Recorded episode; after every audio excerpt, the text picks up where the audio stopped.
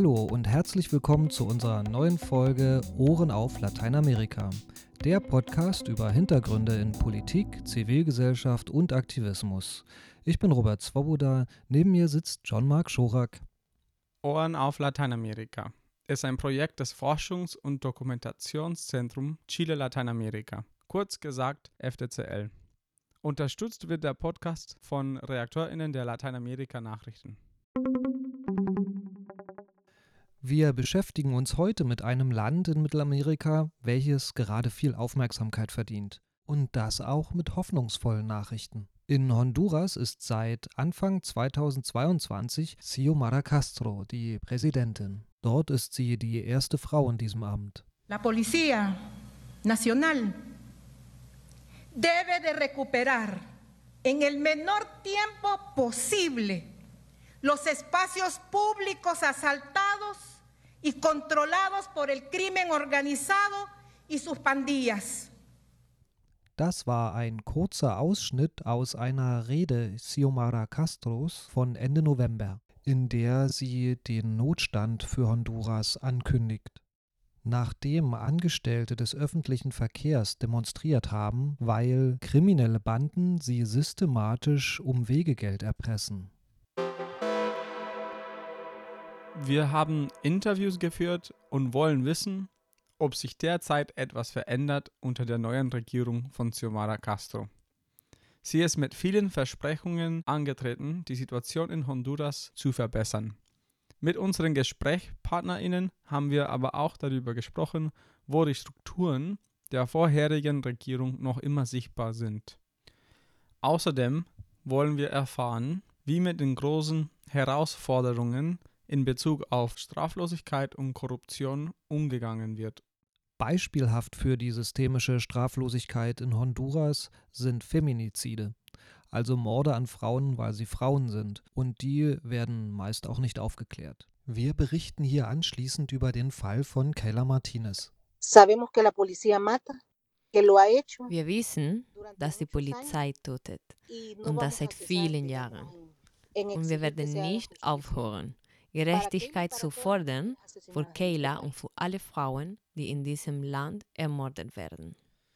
Das sagt Jessica Trinidad im Oktober 2022 vor einem Gerichtsgebäude in Honduras zu uns am Telefon, als sie darauf wartet, dass eine Anhörung zu dem Fall Kayla Martinez beginnt. Jessica Trinidad ist Leiterin des Nationalen Netzwerks der Menschenrechtsverteidigerinnen in Honduras. Es ist ein Zusammenschluss von Organisationen aus der sozialen Bewegung, der feministischen Bewegung und Frauen des Landes.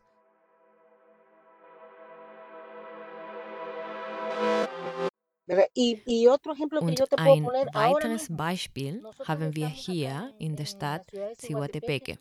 Es gibt eine Anhörung wegen des Mordes an einer jungen Krankenschwester auf einer Polizeiwache. Sie wurde im Rahmen der Ausgangssperre festgenommen, als die Pandemie ausbrach. Und die Polizei hat sie in der Zelle ermordet. Dann behauptete sie, es sei Selbstmord gewesen, wie immer. Wir Frauen sind immer verantwortlich für das, was mit uns passiert. Aber eine Sache konnten sie nicht. Wegen der Beharrlichkeit der Frauenbewegung konnten sie es nicht vertuschen. y feminista hemos tenido, no pudieron tapar lo que hicieron. La asesinaron y estaba bajo la custodia del Estado de Honduras. wurde ermordet, während sie sich im Gewahrsam des Staates befand. Angeklagt ist nur einer der Polizisten, obwohl an diesem Tag 13 auf der Polizeiwache waren. Seit 2005 wurden fast 6800 Frauen ermordet, laut einer Erhebung der Autonomen Universität von Honduras. Davon wurden mehr als die Hälfte offiziell als Feminizide klassifiziert. Und lediglich in 5% der Fälle wurde ermittelt.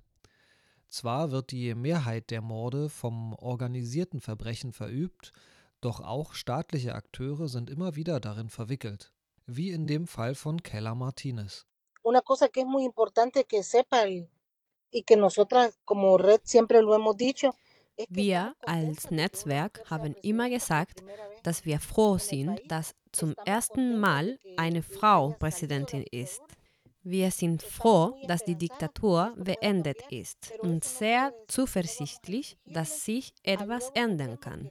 Das bedeutet auch, dass wir fordern, dass die neue Regierung ihre Versprechen einhält, dass sie die Menschenrechte achtet und dass sie etwas gegen die Ungleichheit macht, die Frauen in Honduras erfahren.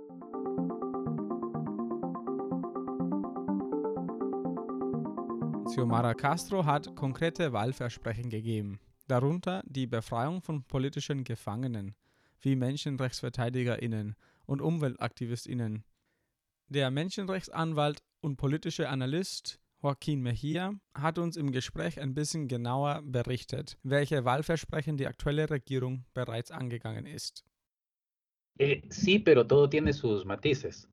Eh, por ejemplo, en relación con la liberación de presos políticos, ja, sie hat ihre Versprechen erfüllt, aber alles hat seine Nuancen. Die Freilassung politischer Gefangener der vorherigen Regierung war der Ausgangspunkt für die Schaffung des Amnestiegesetzes. Das Gesetz besteht aus zwei Teilen. Der erste betrifft die Amnestie für politische Gefangene. Der zweite die Einsetzung einer internationalen Kommission gegen Korruption und Straflosigkeit. De la instalación de una Comisión Internacional eh, contra la Corrupción y la Impunidad.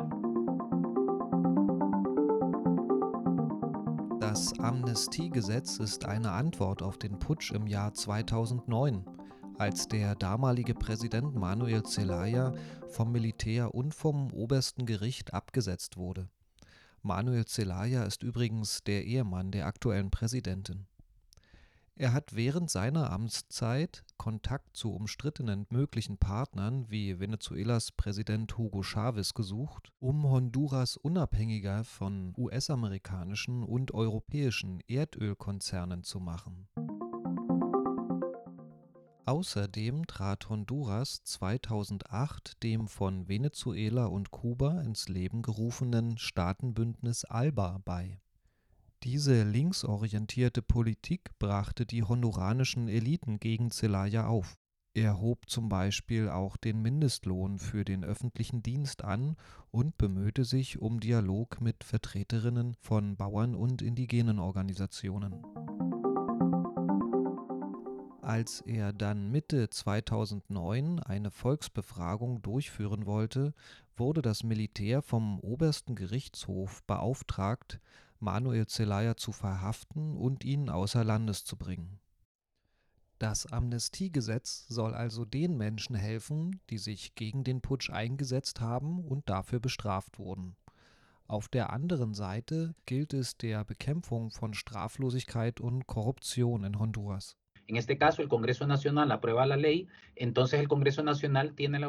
In diesem Fall billigt der Nationale Kongress das Gesetz. Das Parlament hat also die Pflicht, die Verfassungsmäßigkeit zu prüfen.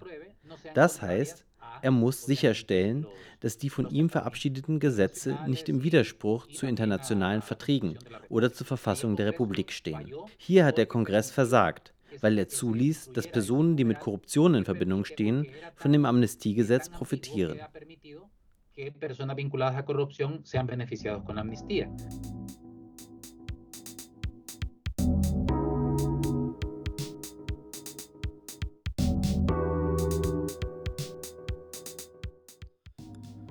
Korruption und Straflosigkeit hängen eng miteinander zusammen.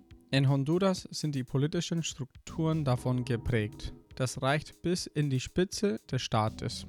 2014 bis 2022 wurde das Land von Juan Orlando Hernández regiert. Dieser wurde im April an die USA ausgeliefert wegen Annahme von Bestechungsgeldern in Millionenhöhe von Drogenhändlern.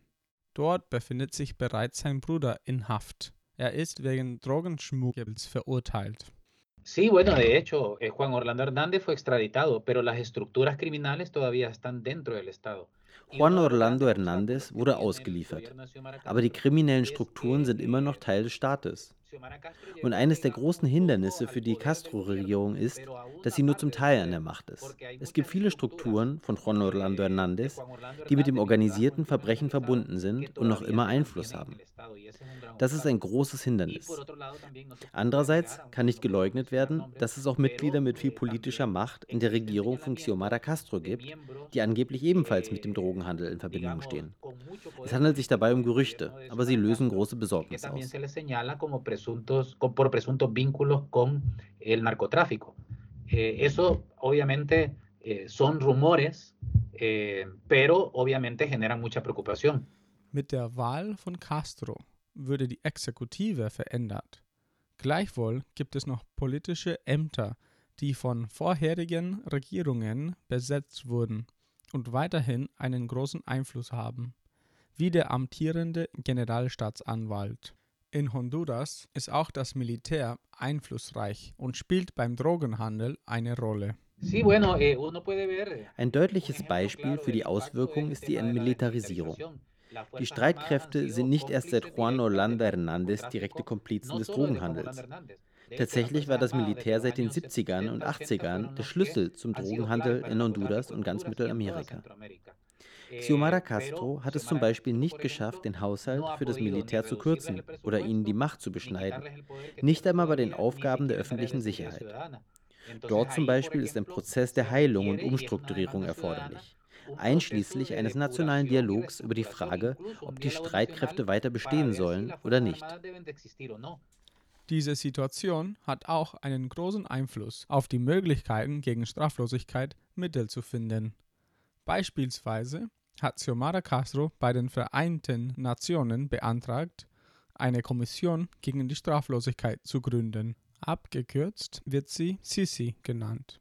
Eine derartige Kommission gab es bereits im Nachbarland Guatemala, die sogenannte CICIG. Zwölf Jahre lang enttarnte sie Drogenkartelle, brachte Minister hinter Gitter und verhinderte die Ernennung korrupter Staatsanwälte und Richter, um nur ein paar Beispiele zu nennen. Die Gespräche zwischen Honduras und den UN sind jedoch noch nicht abgeschlossen. Die Regierung Castro hat die Vereinten Nationen gebeten, eine internationale Kommission zur Bekämpfung der Straflosigkeit einzurichten. Ein Sondierungsteam der Vereinten Nationen ist in Honduras eingetroffen. Andererseits besteht die Regierung auf einer Vereinbarung zu den Befugnissen der Kommission.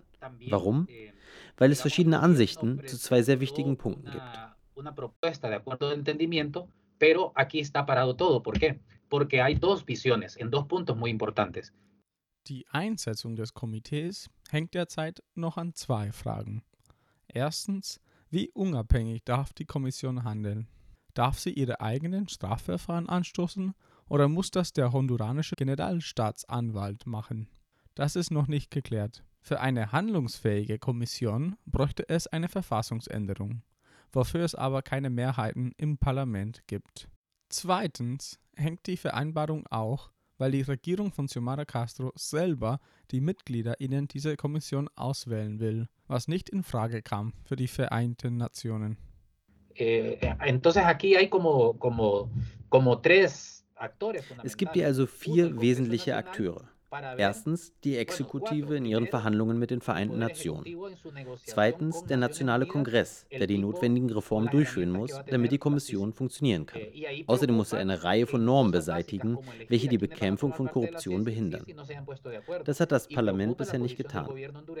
Drittens muss die Zusammensetzung des obersten Gerichtshofs geklärt werden, der letztlich über Korruptionsfälle entscheiden wird. Und viertens die Frage, wer wird die Leitung der Generalstaatsanwaltschaft innehaben?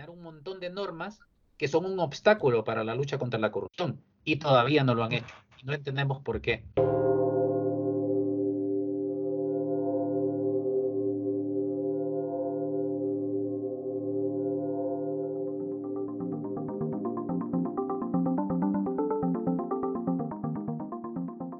Für Honduras begann mit der Wahl von Xiomara Castro im vergangenen Jahr erneut eine hoffnungsvolle Periode. Sie wurde mit absoluter Mehrheit gewählt und ist eine Antwort auf die korrupten Regierungen der Nationalpartei seit dem Putsch von 2009. Die Herausforderungen sind riesig. Weil ihr Vorgänger Juan Orlando Hernández mit dem organisierten Verbrechen gemeinsame Sache machte und die Gewaltenteilung durch Gleichschaltung der Staatsorgane nahezu aufhob, ist der Staat noch immer unterwandert. Viel wird auch von der UNO-Mission gegen Korruption und Straflosigkeit abhängen. Allerdings fehlt noch immer ein gesetzlicher Rahmen, der die Unabhängigkeit der Kommission garantiert. Nicht alles hängt jedoch von der aktuellen Präsidentin ab, denn viele Menschen organisieren sich für eine bessere Zukunft in Honduras.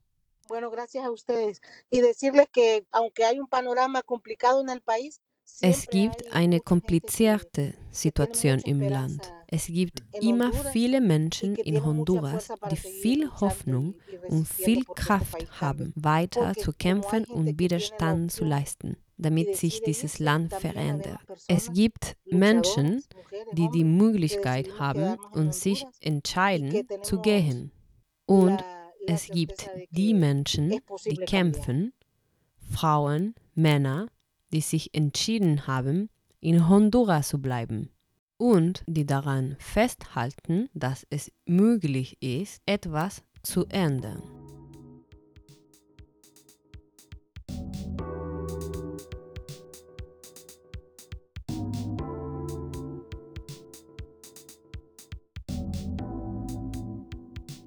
Wir freuen uns über eure Kommentare und euer Feedback. Wenn es euch gefallen hat, abonniert uns, damit ihr keine Folge verpasst. Und lasst uns eine Bewertung da.